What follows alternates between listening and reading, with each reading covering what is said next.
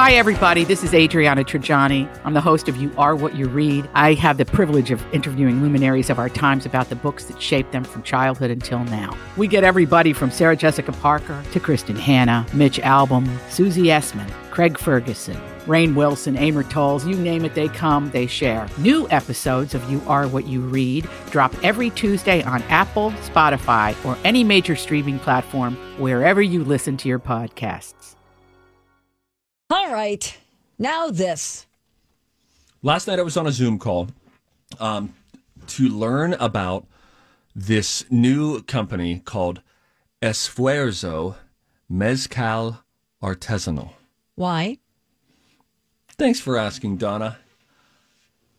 You know, when I first got started in my career, don't get nervous. You're like, oh boy, this story's too long.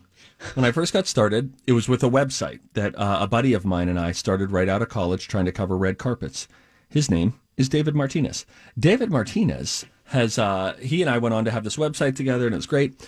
He has somehow gone on to learn about this family in Mexico that in Oaxaca that um, makes mezcal the old school way, like where they distill this, which comes from an agave plant, which then uh, the sugars, excuse me, the carbohydrates are turned to sugars. The sugars can be distilled into alcohol. It's like a 47% or it's stronger than most liquors that you would get. Um, but they, like where they distill it, they have no electricity. It's just the old craft of growing, planting and growing these agave plants, which some need to be uh, grown for about six years, some as many as 35 years for the plant to be at maturity where it can then be begin the process of going to make mezcal. Have you ever had mezcal? I haven't, but I know it's pretty trendy right now. Um, and it's, I always thought Mezcal was just a different version of tequila. I don't think so. They, they they had a tasting last night. Now I didn't have um uh, a bottle with me, Okay. and so I was drinking Jim Beam. I was like, yeah, I'm getting notes of gasoline. I think the difference is the way it's cooked. Well, and if you go to S Fuerzo, E S F U E R Z O, Esfuerzo, which gonna be in means endeavor. Esfuerzo Mezcal, that's spelled M E Z C A L. Esfuerzo Mezcal is uh, the, the story of this family that makes this. It is the life work of a man named Maestro Margarito Garcia and his son Artemio Garcia Cruz. I don't know how this all came to be and how their paths crossed, but it had to do with my friend David Martinez looking into his own heritage and what his family lineage was, which made him feel more connected to different parts of the world and then the people of those places. But he was waxing so poetic about this and was talking about how, you know, since it is like they have a horse there who has a giant, mm, almost like imagine the first wheel, like a Flintstone wheel Yeah. Yeah. from the Flintstones. The horse is connected to that and then walks in a circle, and that's how they press apart the agave and press it down. They don't have any machines for it. Right. They're cutting things with axes. It's just this family. And so now he is a part of this brand trying to spread that. And one of the things that he said, which I thought, oh, that's interesting. And I rarely go here um, with this kind of stuff. But he said, you know, when I drink it, because I know that it came from that land, machines didn't get involved with it. It was the hands of the people who lived there. Sure. And this uh, plant that lived there for a particular amount of time. He said it's almost like there's like a little piece of history, a time and a place that is now in this glass in front of you. It is and so quite if you lo- beautiful to to know how much work went into the product. Oh my lord! There- Especially in the automated society that we're in, give Yeah. me a distillery that has all the latest and greatest Yeah. machines. The last time I was in Mexico, I think I went to it wasn't mezcal, although they had mezcal there, but it was a, a tequila plant, and you just could not believe.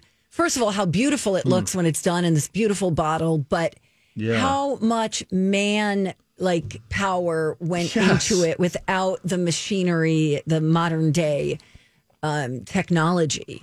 Yeah, Right. it's amazing. Well, Go ahead. I asked him. I said, "Is it going to get to Minnesota?" Because there were people on the call, you know, from across the country. Any plans for it to get to uh, Minnesota? Which he said has some tricky uh, red tape to get distribution in certain states. And Minnesota's been a little bit tricky for them. But his hope is to take a trip here and to meet with some, you know, restaurateurs and liquor store owners and restaurant owners and things like that, and where he can just, you know, hopefully um, convince them of the goodness and uh, and then maybe it'll be in stores someday here in Minnesota. But it was very, it was enlightening for me to learn about the agave plant Yeah. that I always think of as a sweetener, right? Oh It's no! agave I always think of it as tequila.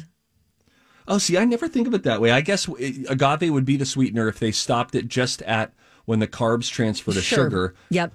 and then you don't distill it from there. Well, this is the difference. Tequila is typically produced by steaming the agave inside industrial ovens before being distilled two or three more times in copper pots, where Mm-hmm. mezcal is cooked inside earthen pits that are lined with lava rocks and then filled with wood and charcoal before being distilled in the clay pots. It looks like there's a lot more work. Which is why they say it it uh it has like a, a pronounced smoky taste. Mezcal does, Yeah. and so I've I've never from had the wood it. and the Um, charcoal. You could probably smoke this stuff right in your backyard. I know you're big into smoking. I love smoke. Maybe I can do. Can I make this on my pit boss? I don't My- know if that's legal. All right. and by the way, you can Anyway. easily substitute a mezcal for a tequila without really changing the taste of a cocktail. Hmm. But if you feel like splurging, according to what I'm reading online, a pricier tequila or mezcal will uh, generally outperform and provide Hmm. a better tasting experience if you want to drink it neat. Uh, that's one thing I've never done is just had a glass of spirits, you know, on the Sure. rocks Yeah. and just sipped it. I've never done that. I've always mixed. Oh, never even just like a little bit of whiskey. Nope, never. Oh. Mm-mm. Yeah, it's a it's a different way to imbibe. Is that what is that what you do with whiskey? You know, I Just I on the like rocks? whis- I like whiskey neat. I don't do it on the rocks. That waters it down. Whiskey neat, or I'll do a whiskey and a diet ginger ale. Sue me. What? That's what I mix with. Diet ginger. Is that ale. right? Yep. Yes. oh my go. god, you're my best friend. Oh my gosh! After the lockdown, our dog should meet. Yeah, and we should have some mezcal. uh, I'm worried about your dog falling on Mega. my dog and splat.